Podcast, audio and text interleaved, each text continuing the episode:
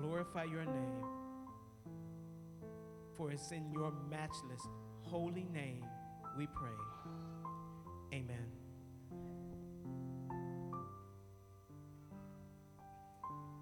All right, all right, have a seat, please. And I want to invite our children to come on. I have a special message for you children today. If you're a child, come on up here and have a seat up here with me. I got some props this morning. I'm going to talk to you guys about something really important. All right. Any other kids, any children at all, or any children at home that want to come up and be a part of this? You are welcome. Come on up. How are you guys doing today? Not one single boy in the congregation today. That's my right. Oh, all right. Come on. Represent the boys. Okay. That's like our. That's a sample of my house all the time. Females, what a blessing you guys are. All right. Hey, how you doing? Good to see you. Come on up here. Today is. Oh, we're giving out hugs today. Three hugs. Okay, that's cool. What a great day it is today. Are you guys excited? Did you guys start school this week? Yes, some of you did. You're probably so excited to be back at school.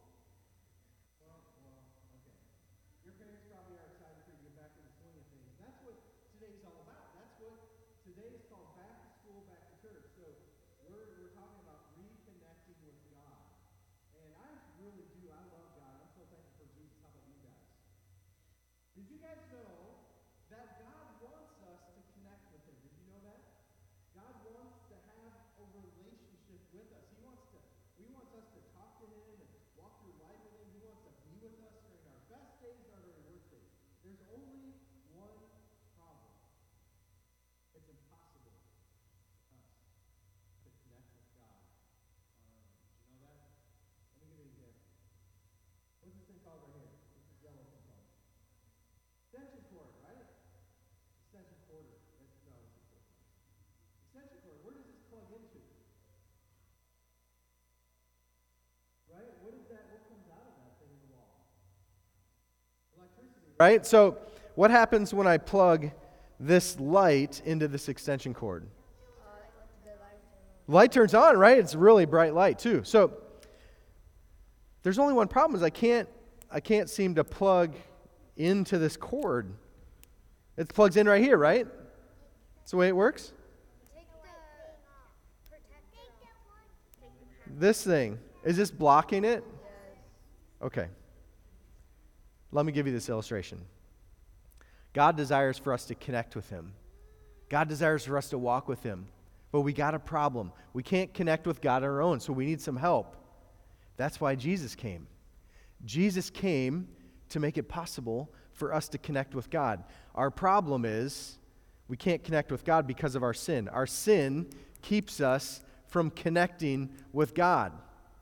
Jesus came and provided an opportunity for our sins to be forgiven. Jesus came to provide us an opportunity to connect with God. What happened when I plugged that light in? It got really bright.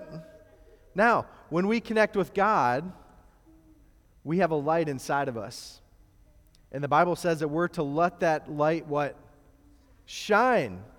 And we're supposed to show other people how they can connect with God. So we shine that light up to the cross. We shine our light to Jesus and we tell other people, hey, God wants to connect with you.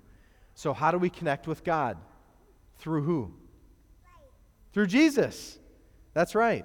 We need Jesus to connect with God. And that's what I'm going to talk about today. We're going to talk about connecting with God through Jesus. The word of the day today, if you're keeping track, is connect. All right? It's connect. So you can count how many times I say connect if you want to. All right? Thank you guys for coming up here. We're going to move on with the rest of the sermon. Go have your seat. Thank you. All right, congregation, I want to invite you to open up your Bibles to the New Testament book of Hebrews this morning. Hebrews, that's in the New Testament. It's not a book maybe you've ever read or, or thought about. The book of Hebrews is very interesting. The book of Hebrews is a book in the Bible written to Jewish Christians or Hebrew Christians. And, and in this book, the writer of Hebrews is trying to show the church that Jesus came and is the fulfillment of the Old Testament law, the Old Testament sacrificial system. So, what happened and what the Jews did to connect with God before Jesus came is they, they followed what is called the law, and that's illustrated, it's described in the first five books of the Old Testament. Now, the, the main thing, the, the main activity in their worship of God was the sacrifice of animals. So they would come to God with repentant heart. They would offer an animal. That blood was shed, and that, that blood was shed in forgiveness of their sins. And so the problem is, is the Hebrews or the Jews, just like us, they continued to sin. And so regularly throughout the year, and especially on a, on a special holy day called the Day of Atonement, they would offer sacrifices in forgiveness of their sins and restore their connection with God. Now, the writer of the book of Hebrews writes this book to show the church that Jesus came as the one final sacrifice for our sins. That he is the one sacrifice, that his blood was poured out, that was shed on the cross. That the one that turns from sin and trusts in Jesus as the sacrifice or the Savior will, in fact, provide salvation for our sins and will connect us with God. And so that's what we're going to talk about this morning. Back to school, back to church. It's a time for us to restart, reconnect with our way of life, right? So the summer's over, right? Y'all, you're done with your summer vacation. You're done with all the things that you enjoy over the summer, and now it's time to get back to real life. Now it's time for the kids to go back to school. It's time for you to get back into the swing of things at work uh, summer is over. It's time to get back to regular life. And as we reconnect with those facets of regular life, it's also a good time for us to connect with God or to reconnect with Him.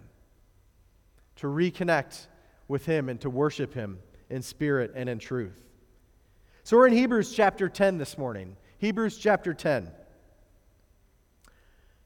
First in verses 17 and 18, our writer describes for us how it's possible for us to have forgiveness of our sins through Jesus. Look at verse 17. He says, And their sins and their lawless deeds I will remember no more. Now, where there is forgiveness of these things, there is no longer any offering for sin. So, the writer of Hebrews is trying to tell us and the reader here that Jesus offered once and for all the final sacrifice for our sins. So, that's why, church, that's why on a Sunday morning we don't bring in a bull or a calf and, and offer them as a sacrifice to God because Jesus' blood was shed once for all one final sacrifice, offering forgiveness of sins for all who repent and trust in Jesus. And so maybe today, church, maybe today you just need to hear this. Through Jesus, you are forgiven. Through Jesus and the work that he did for you on the cross, you are forgiven.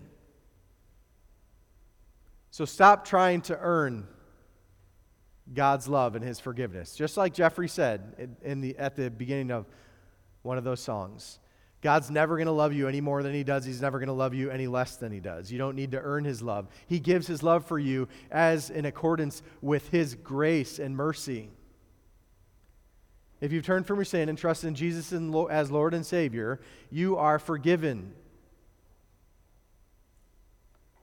Just sit back and receive God's grace and forgiveness today. Some of you need to hear that. You don't need to earn his love. There's nothing you're going to do to make him love you anymore. Through Jesus, you're forgiven. Through Jesus, you are forgiven. In Christ, you are justified and purified. You're redeemed, and you await with joyful expectation the day that you will go home and be with him in heaven. And now, as a result of this great truth, our writer continues in verses 19 and 20 to declare several things that describe how Jesus provides a way for us to be forgiven. So we know that through him we're forgiven. How is that possible? Look at verses 19 through 21. It says, Therefore, brethren, since we have confidence to enter the holy place by the blood of Jesus, by a new and living way which he inaugurated for us through the veil, that is his flesh. And since we have a great priest over the house of God, we are forgiven because of what Jesus has done for us on the cross. Jesus is the one final, the great sacrifice. Specifically, here in this text, the writer demonstrates how Jesus fulfilled the Old Testament sacrificial system. Specifically, he's using an illustration and describing the way that they sacrifice for their sins on a very special Jewish holiday called the Day of Atonement. One day a year, the high priest would go into a special place in the temple called the Holy of Holies. The high priest was the only one allowed to go in that special room, which sep- was separated between uh, the Holy of Holies and the rest of the temple by a veil. One day a year, the high priest would go in there and sacrifice on behalf of the Israelite people to make them right with God, to atone for their sins. He would go as their representatives and the sacrifice that he offered would provide an opportunity for the people of Israel to be forgiven of their sins, for their relationship with God to be restored, and for them to reconnect with him. Now, the presence of God dwelled on the mercy seat, which was located in the Holy of Holies, according to Exodus 25 22. And this yearly offering was given as a way to restore the Israelites' broken relationship with God. The relationship was broken because of their sin. Now, what the author here of Hebrews says is Jesus is the one final sacrifice who entered into the presence of God and provided an opportunity for all people, once and for all, to be forgiven of their sins. Hebrews 9:12 describes Jesus' sacrifice it says, and not through the blood of goats and calves, but through his own blood. He entered the holy place once for all, having obtained eternal redemption. So Jesus provided the one final sacrifice. And second, his sacrifice provides us with eternal life with God. Listen to verse 20 and 21 again. It says, By a new and living way, which he inaugurated for us through the veil, that is his flesh. And since we have a great high priest over the house of God, through his sacrifice on the cross, Jesus paved a new road, a new way for us to connect with God. There was a veil, as I said earlier, that separated the congregation from God's presence in the Holy of Holies. On the day when Jesus was crucified, that veil was torn in two from top to bottom, according to Matthew 27 48. That event signified an important spiritual event that took place in that moment. Jesus, the ultimate great high priest, received the penalty for our sins. He took that penalty on our behalf from God and paved a way for us to be made right with God. He took your place on the cross and mine and ushered us into a new relationship with our God. You see, our sins are the veil. Just like on that extension cord, our sins are the veil that separates us from God, and we have no way to remove that sin, right? But Jesus came and removed it for us. Jesus entered into the presence of God the Father and now sits at the right hand of God the Father in heaven and provides a way, a road, a path for us to enter into our God's presence, both here on this earth, spiritually, and then finally and eternally in the presence of God in heaven. He is our great high priest. His sacrifice provides the way for everlasting life. How many of y'all can solve the Rubik's Cube? You know what a Rubik's Cube is? Anybody? Oh man, I could tell by your moan. So we have a few, a few solvers of the Rubik's Cube. The rest of you just moaned when I brought it up. What if we said, no one eats lunch today until you solve the Rubik's Cube? We would all go hungry, right? When I get that thing out, just looking at it makes me angry. I'm going to turn my back. Go, oh, it's on that TV too. I can't get away from it. The more I turn the Rubik's Cube, the worse it gets, right? Just when you think I got a few colors on one side, I realize I need more of these colors. I turn it, and then what I spent 20 minutes doing just goes away. Just poof, it's gone. Two turns of that thing, everything I did for an hour is gone. It seems like the more I do, the worse it gets. Folks, that's the way it is when we try to work for God's love. When we try to make things right with God on our own, it really is impossible. But the, the, the good news is, is we don't need to do it on our own. God didn't design for us to make things right with Him on our own. That's why He sent Jesus. He sent Jesus to solve our problem with sin and to provide forgiveness so we could connect with God.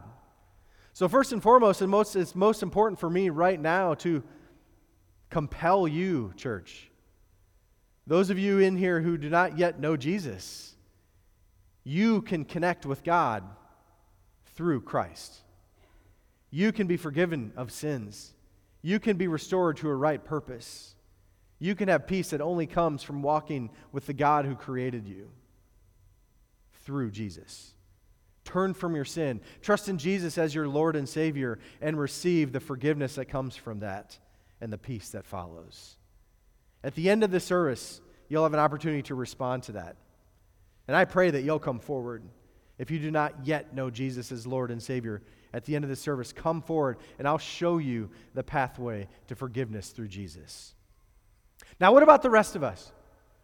What about those of you hearing this part of the message? You're like, yes, yes, I know that. I know what Jesus did on the cross for me. I'm so thankful for that. Are you thankful for Jesus' forgiveness today? Anybody in this place thankful today? Amen. We're so thankful to receive by God's grace what we didn't deserve. Woo, what an awesome gift.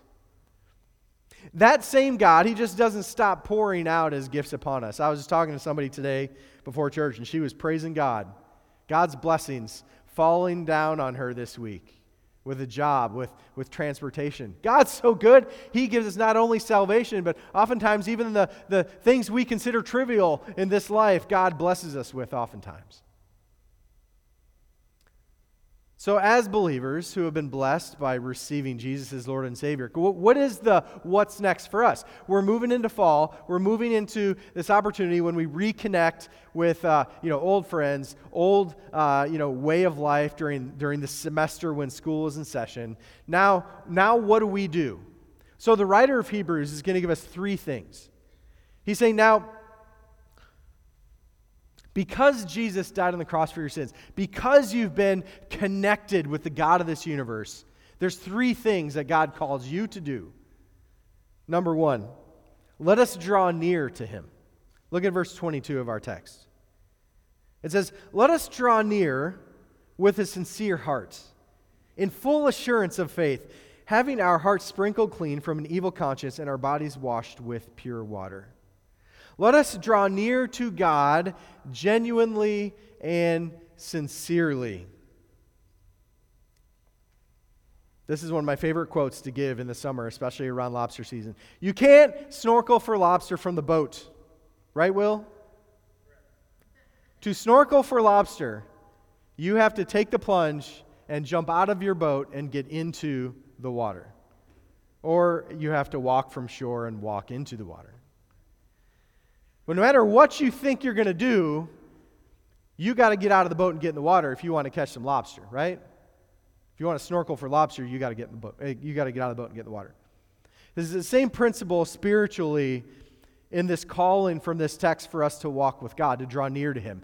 You cannot both draw near to God and simultaneously draw near to the world. Why? Because they are diametrically opposed. The ways of the world, which, which are unbiblical, unchristlike ways, I'm not describing everything in the world, I'm talking about the ways of the world that contradict the Word of God. They're diametrically opposed to the ways of God. So if we are to draw near to God, we must draw away from the ways of the world. So stop drawing near to the world and start drawing near to God. And if you are a believer in here today, you know what that means. Because you have the Holy Spirit living inside of you, testifying, convicting, drawing you near to God. You know the way that God desires for you to go.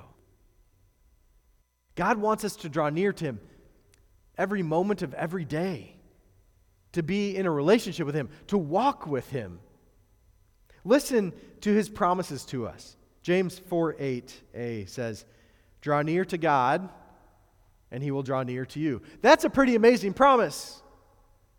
Draw near to God, and He will draw near to you. Take that challenge, I dare you.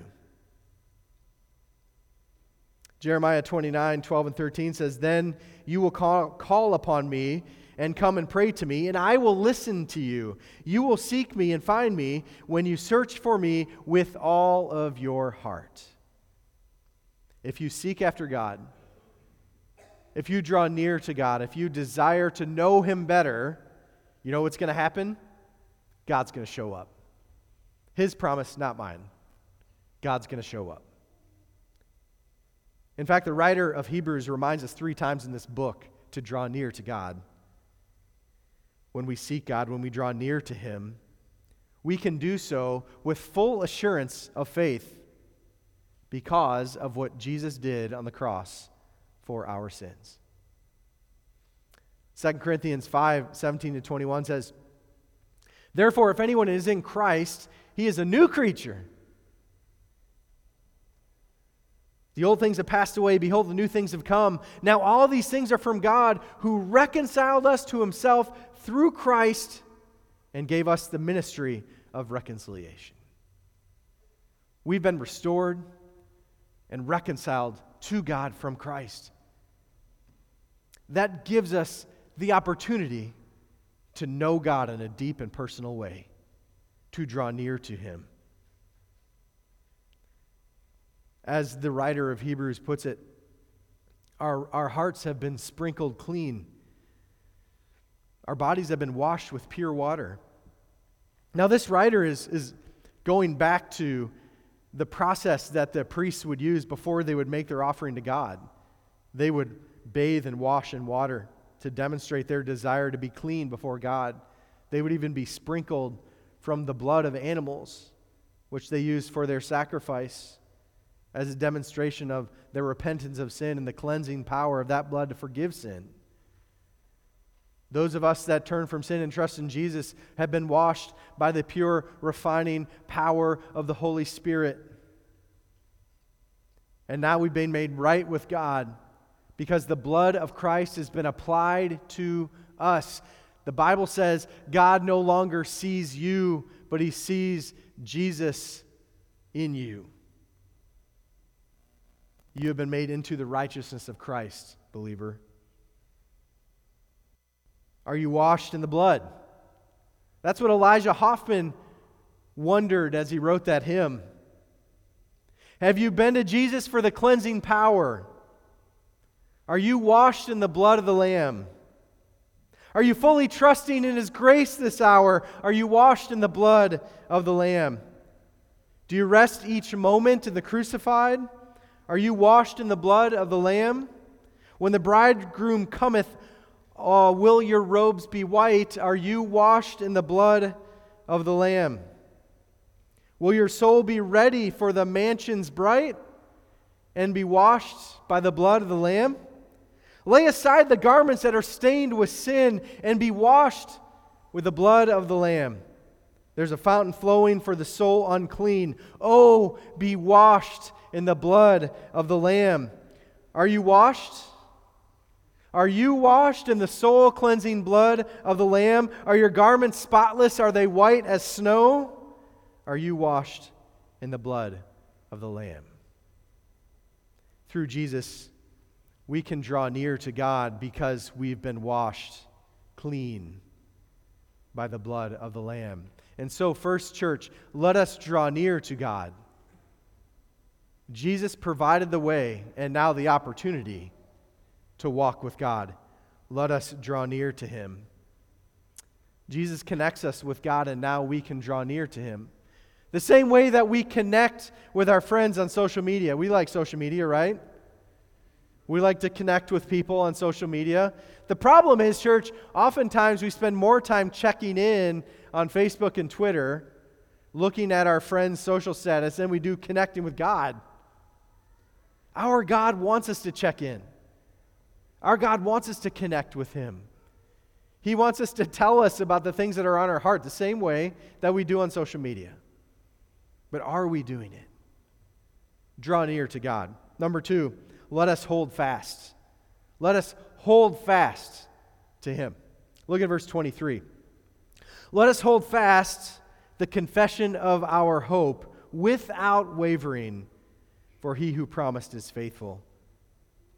What does that mean to hold fast to something? I could tell you what it means. When Darlene and I moved down from Iowa, when we finished with our church plant there, we served in a local church while we were waiting for God to open up a door for our next ministry. Um, and uh, we served real young kids, like right at the, the pre potty trained. So we got them before they were potty trained, and then once we trained them, then we lost them. They went somewhere else. And um, I remember oftentimes that group that we got, that would be for many of them the first time mama or daddy brought them to the nursery. If you want to know what it means to hold fast, it's that grip that the baby has on mom or dad's shirt when they're trying to drop them off at the nursery. You know what I'm talking about. Or the grip that they get on your hair when you lean in too close. Anybody testify about the grip that a baby can get. And their other jewelry, that's a good yes. Their knuckles are white, and you're wondering if you're going to make it. How can a baby that small hold something so hard? That's what it means to hold fast. That's what this writer is trying to describe here. Only we're not holding fast to another person or jewelry or hair. We're holding fast to the confession of our hope the confession of our hope. That is the gospel. That is the objective gospel. What do I mean by objective? That is the fact of what Jesus did for us in his life, death, and resurrection. That there is a man named Jesus from Nazareth. That he is both God and man. That he was sent by God. That he lived a perfect life on this earth that he gave his life on the cross. That while he was on that cross, he received God's wrath for the penalty of our sins. That he died on that cross. That he was taken down from the cross, that he was buried in the ground, and that his body lie there for three days. And on the third day, he rose again back to life in fulfillment of the scriptures. And that one day, that Jesus is going to return physically in his body to end this world and to usher in the new age that God has prophesied. That is the objective gospel. That is what we hold fast to. Notice that it is objective and not subjective. It is not up to you to decide who Jesus is or what he did. That's what God determined what happened and what did happen. It is not up to pop culture or media or your friends or family to decide who Jesus is or what he did. It's what happened and it's what we hold fast to. We don't add to it, we don't take away from it. It's not subjective and it's not uh, subject to shifting opinions. and cultural influences. That is our hope. That is our stance. You can take the gospel away from me when you pry it from my cold, dead hands.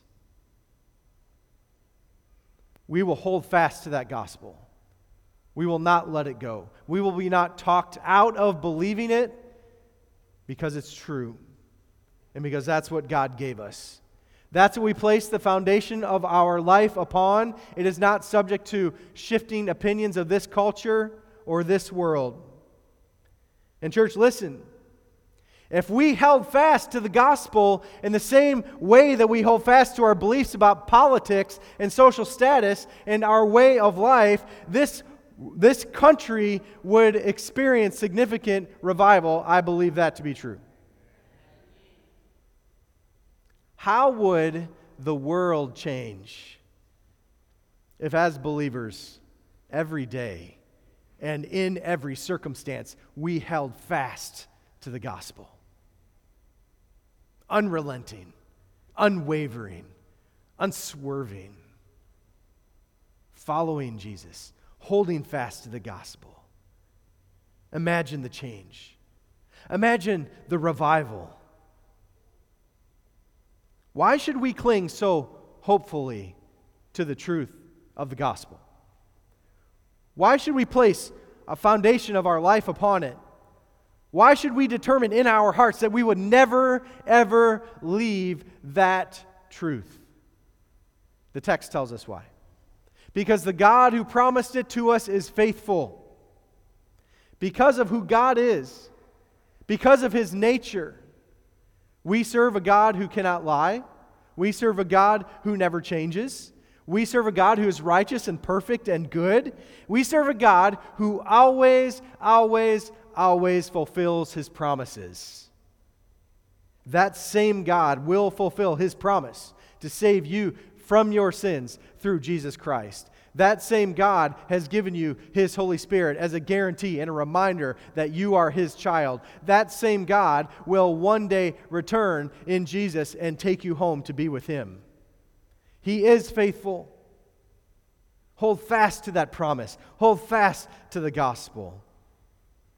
Here's the struggle the struggle is that we hold fast to the gospel and live our lives and walk with Jesus, and the world and the ways of this world beckon us to leave that path, doesn't it? Am I right? Every day, is there not temptation to depart from the gospel and God's calling upon your life? And, it, and it's not always really easy to identify, right? It's usually just one little step over here. Maybe one more step over here, one more step over here, one more step over here, and then before we know it, we've departed from the path of righteousness. Instead, church, hold fast to the gospel. Don't let this world, don't let your heart, and don't let the people of this world lure you away from God's path of righteousness. Because the God who made these promises to you is faithful, He will not let you down, and He'll always be with you. Luke 9, 61 and 62 says this. These are Jesus' words. It says, another, another also said, you know, there's all these people around Jesus, and they're all promising Jesus what they're going to do. So, verse 61, this one person says, Another also said, I will follow you, Lord, but first permit me to say goodbye to those at home. So, this this person wants to follow Jesus, but has a few things to take care of. Verse 62, but Jesus said to him, no one, after putting his hand to the plow and looking back, is fit for the kingdom of God. That's tough. When is the right time to hold fast to the gospel and follow Jesus? Now. Right now. Not tomorrow, not next week, not next month, not when we get around to it. Right now. Right now. The calling upon our lives is now hold fast to the gospel and follow the Lord. Finally, the third thing let us love and do good works. So, as followers of Jesus who have received this infinitely valuable gift from God by his grace and mercy, are now called by God to do things. Look at verse 24. It says, it says, And let us consider how to stimulate one another to love and good deeds, not forsaking our own assembling together, as is the habit of some, but encouraging one another, and all the more as you see the day drawing near. We have received an unearned, unwarranted, undeserved amount of grace from God through Jesus. And this salvation we receive, this grace we receive from God, this, this should compel us to develop a, a culture here in this church, a, a culture of love and good works and a desire to be together to worship Him. So I want to just break that down just the last couple minutes here. The first thing that we should be compelled to do, because of this grace that we receive from God through Jesus, we should be compelled to develop a culture of love. According to John 3:16, it was God's love that compelled him to send Jesus to die on the cross for our sins. For God so loved the world that he sent his son. It was God's love for us that compelled him to send Jesus. Then in John 15 9, Jesus tells us that, that he loves us the way that God loves him. And then in verse 12, he says, This is my commandment, that you love one another as I have loved you. So God loved Jesus, and then Jesus loves us the same way God loves him. And now Jesus tells us, Now listen, you're to love each other the same way that I loved you. In fact, our single greatest testimony uh, about our salvation, about the fact that we're born again believers, is how we love one another. Did you know that? John 13, 35, Jesus says, By this all men will know that you are my disciples if you have love for one another. I think that should be pretty easy, right? How are we going to show Key West that we're believers in Jesus? How are we going to demonstrate God's love? By the way we treat each other by the way that we love one another in this church. Second, we should develop our, our, God's love for us, God's grace for us through Jesus should compel us to develop a culture of good works. These are tangible, tangible expressions of care, not just ideas. It's not a philosophy of good works. It's an actual demonstration of God's love by doing things for one another, like sharing a meal, by taking time to sit with someone and listen to them, you know, talk about maybe their, their troubles, by spending time with people, developing relationships. So we should ask, well, what can I do, God? What can I do to, to develop a culture of good works here? It's not works that it's not works that earn your salvation. We already covered all that earlier. These are good works that demonstrate for others God's love for them through us. And then finally, develop a culture of expectant worship. The weekly worship service is an event that God uses to encourage, equip, and energize believers. You know, the tendency for people to stop going to church regularly is not a new thing. Sometimes we feel like, oh, you know, the, the sky is falling and, and where's the church gone? But the, the writer of Hebrews is writing this to Christians who stopped gathering for worship. So it's been a problem since first century. And everybody kind of always thinks that their reason for not gathering regularly is like unique and special, and it's not. God has called us as believers, as Christians, to regularly gather with a body of believers to worship Him. Now, what's interesting, the Bible has a lot to say about what happens in the church. In this particular text of Hebrews, your reason for gathering and worshiping in the church, according to this part of the text, is to encourage the other people of the church. You've been gifted by God uniquely through His Holy Spirit. You have unique, special, very powerful spiritual gifts from God given to you. Now, the Bible describes in, in Paul's letter to the Corinthian church that we're all this body, right? And, and we're all parts of the body, like some are a finger, a hand, a foot, an ear, an eye, or whatever. And you're an integral part of the body because of who you are, because of your skills, because of your character, because of God's gifts. And you should be here worshiping because you have something special to offer the rest of us encouragement, And so we should come into church regularly in order to encourage the others in the church. There's just something special about the gathered body of believers, isn't there? It's unique, energizing.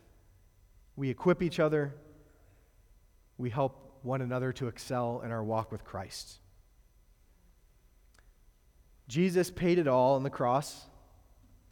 He paid the penalty for our sins. He provided an opportunity for us to be saved and made right with God, to connect with God. And now, church, let me compel you to draw near to Him. Draw near to the God who loves you. Hold fast to the gospel. Do not let the ways of this world, do not let this culture draw you away from the gospel.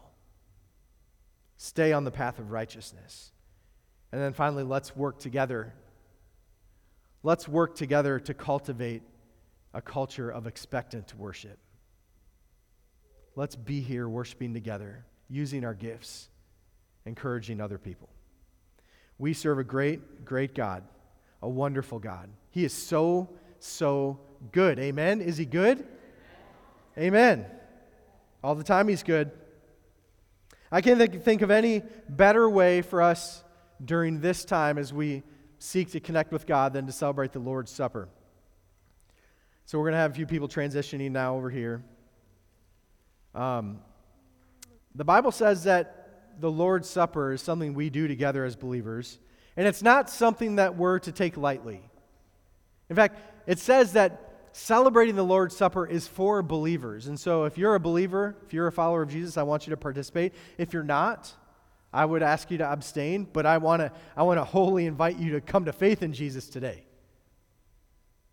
We are first to introspect ourselves before we take the Lord's Supper. So, in just a minute, I'm going to give you guys a chance just to pray at your seat there.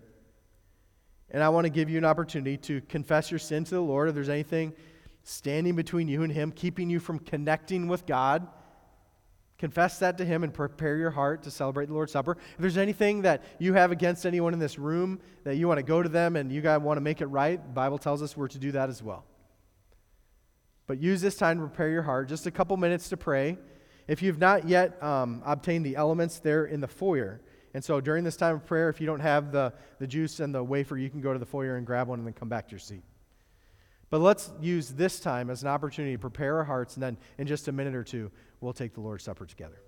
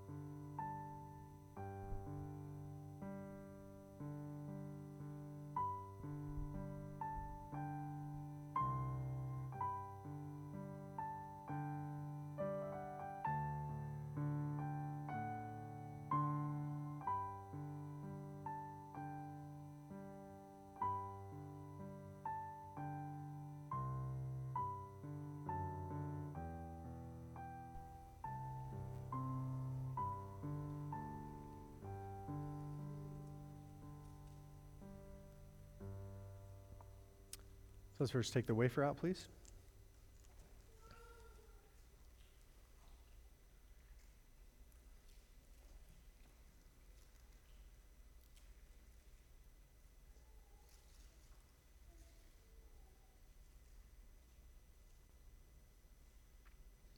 On the night he was betrayed, Jesus took the bread and broke it. And he said, This is my body, which is broken for you. Do this in memory of me.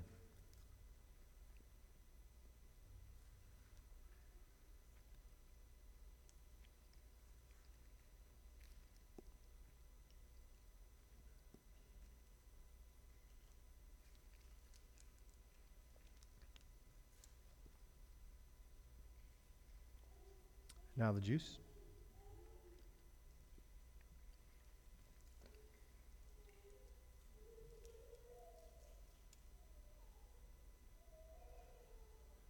When the supper had ended, he took the cup and said, This is the cup, the new covenant of my blood.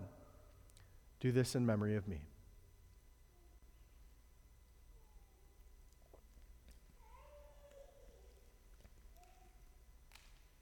Heavenly Father, I thank you for the opportunity to gather with my brothers and sisters today to celebrate what our Lord did for us on the cross. His body was broken, beaten, nailed to a cross, and left to die. But that was your plan for him to redeem us. His blood was poured out, it was shed for the forgiveness of our sins. He was buried and rose on the third day, and one day he will return. So today we both celebrate our Lord's death, his resurrection, and his return. In Jesus' name I pray. Amen. I want to invite you to stand now. We're going to have a time of invitation. So, if the Lord's laid anything on your heart today and you want to come forward, if you would like to come and receive Jesus as Lord and Savior, come forward and I'll show you how you can do that. If you want to come and pray at the altar, the altar will be open for you to do that as well. Whatever God's laid on your heart during this time, during this moment of decision, I want to encourage you to take that step of faith as we sing together.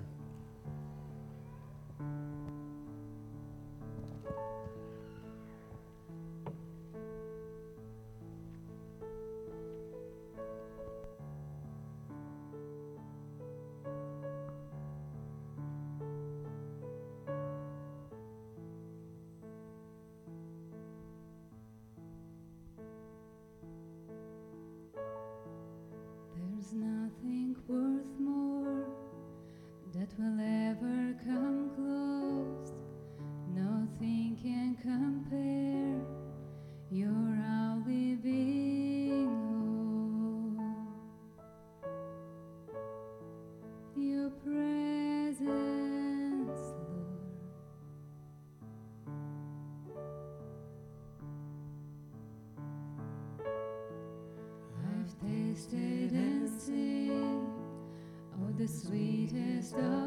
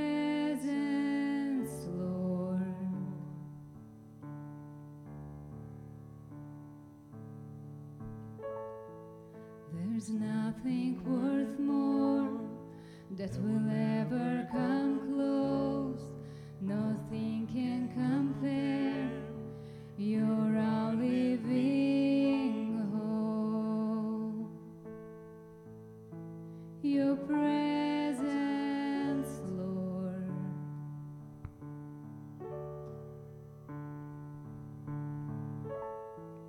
I've tasted and seen of the sweetest of loves, where my heart becomes free and my shame is undone.